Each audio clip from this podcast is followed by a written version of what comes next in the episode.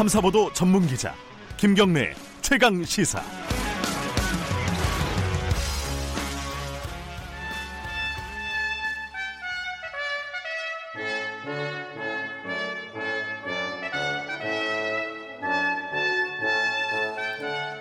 네, 매주 월요일 어, 민주평화당 박지원 의원과 함께하는 고품격 본격 정치 토크. 아, 이름이 기네요, 이게. 박지원의 정치의 품격. 오늘도 박지원 의원 나와 계십니다. 안녕하세요. 네, 안녕하세요.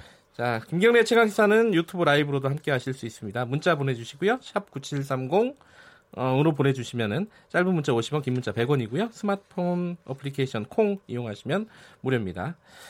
자, 어제 얘기 아까 일부에서 이제 정세현 장관과 함께 뭐 좀 자세히 짚어봤는데 예. 못다한 얘기가 많습니다. 조금 더 해야 될 것 같습니다. 똑같은 얘기죠, 뭐. 아니에요. 이게 좀 다르더라고요. 왜냐하면은 음, 일단은 두 분 다 이제 정세현 장관님도 비슷한 예견을 예전에 하시긴 했는데 자, 박지원 의원님도 저번 주에 저희랑 방송하면서도 깜짝 놀랄 세계가 깜짝 놀랄 일이 벌어질 것이다라는 예측을 하셨습니다. 예, 뭘, 우연히 맞췄습니다. 뭘 알고 하신 것 같은데 아닌가요? 아니에요. 근데 뭐 어쨌든 예측대로 세계가 깜짝 놀랄 만한 일이 벌어졌습니다. 아, 깜짝 놀란 일이죠 이제는. 네. 예. 어떻게 보셨습니까? 그 경계선 넘을 때도 그렇고 전반적으로 하루 종일 아마 어, 관심 있게 보셨을 것 같은데. 전쟁을 한 미국 대통령이 66년 만에 북한 땅을 밟는다는 것. 네. 진짜 북한식 표현대로 하면은 대사변이고 우리 표현대로 하면은 역사적인 사건이죠. 네. 그래서 어떤 의미에서 보면은 미국이 네.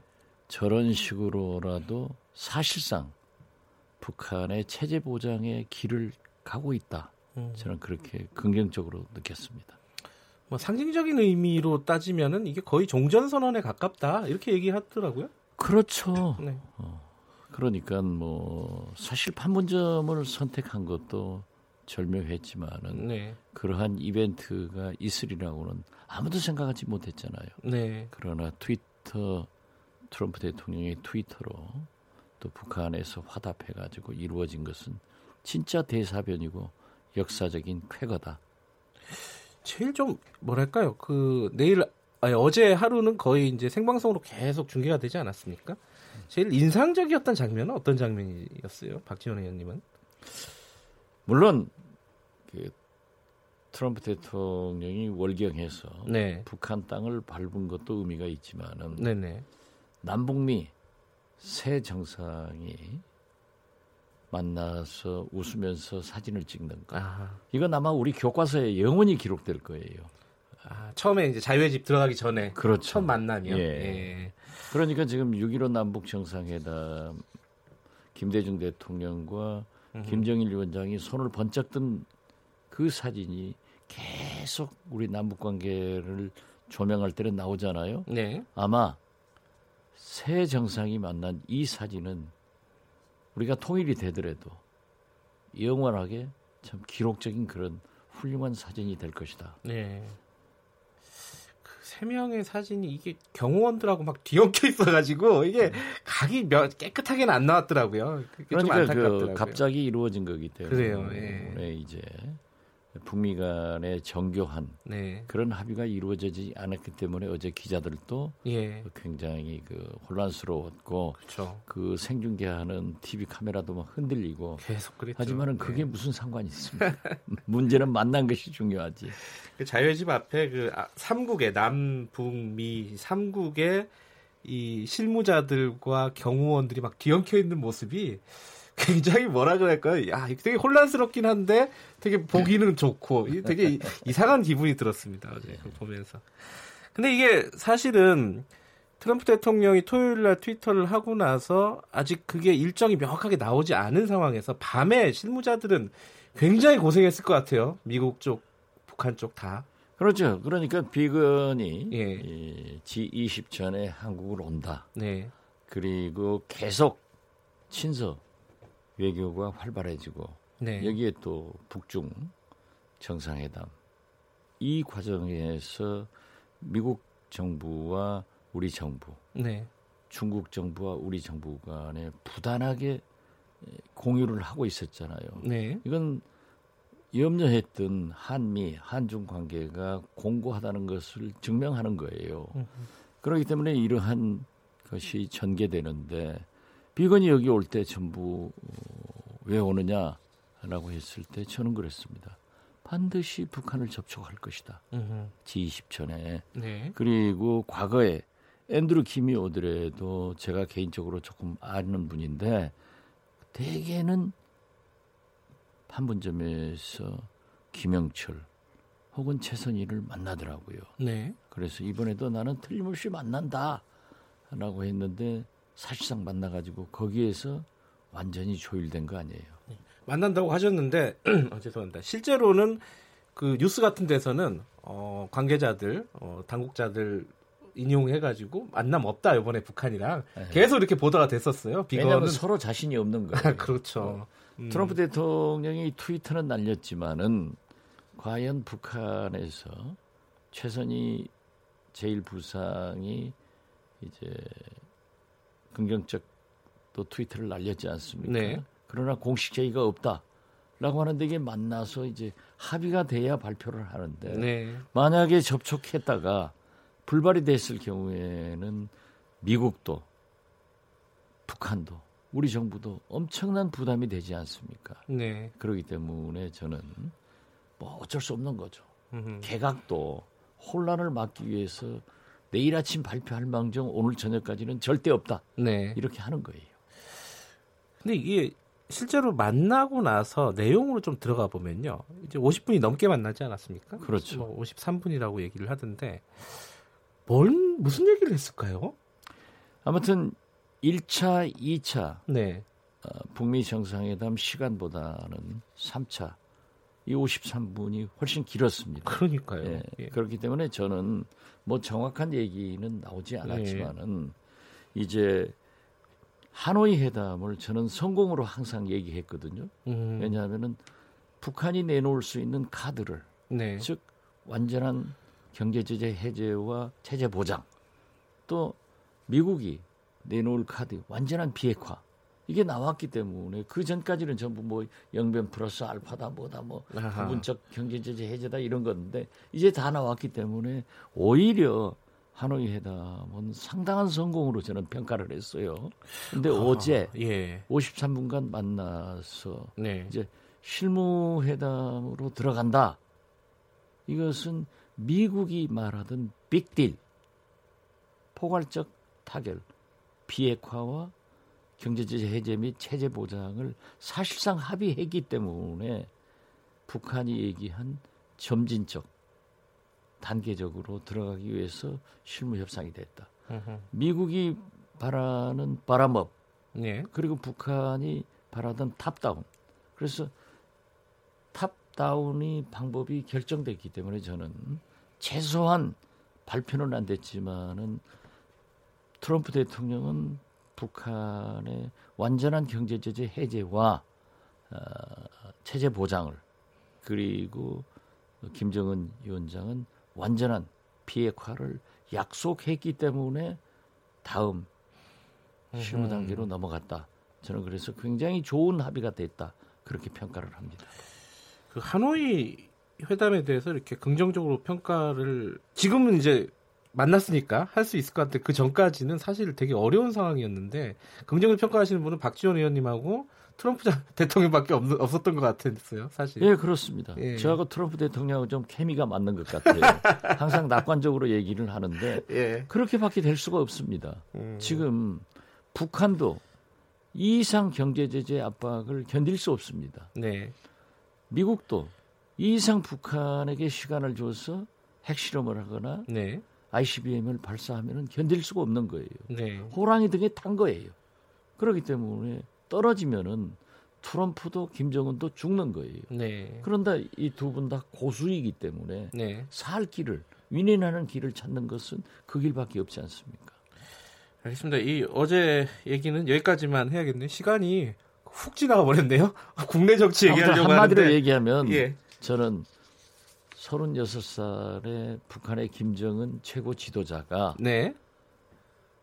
전 세계 대통령인 미 합중국의 트럼프 대통령과 대한민국 대통령과 함께 대등하게 음. 이끌어가는 걸 보면은 참 대단한 분이다.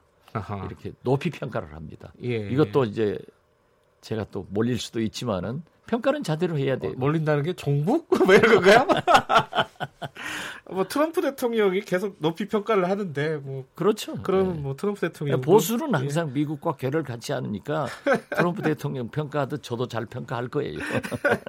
알겠습니다. 이 시간이 많지 않아서 국내 정치는 간단하게 좀좀 짚고 넘어갈게요. 일단 국회가 열렸습니다. 열렸는데 어, 정개특위 사개특위가 문제예요. 자, 정개특위와 사개특위 위원장을 하나는 민주당이 가져가고 하나는 자유한국당이 가져간다. 지금 이 구도가 이렇게 되지 그렇죠. 않았습니까? 예, 합의가? 근데 이렇게 되면은 자유한국당은 얻은 게 있어요. 근데 민주당은 얻은 게 없지 않나요? 결국 민주당은 결과적으로 보면은 한국당을 택하고 정의당 심상정을 버렸다. 이렇게 평가할 수 있습니다. 사실 음. 국회는 원구성을 할 때 합의하면요. 네. 다소의 의석 변화가 있더라도 그대로 갑니다. 네. 그러니까 정개특위를 연장하는 것은 전체를 연장하기 때문에 네. 심상정 정개특위 위원장도 연장돼야 되는데 네. 그걸 바꿔버렸기 때문에 이 양당제의 폐해가 다시 한번 드러났다. 그리고 음. 지금까지 이 정의당이 얼마나 많은 민주당과 공조를 했습니까? 아마 배신감을 많이 느낄 거예요.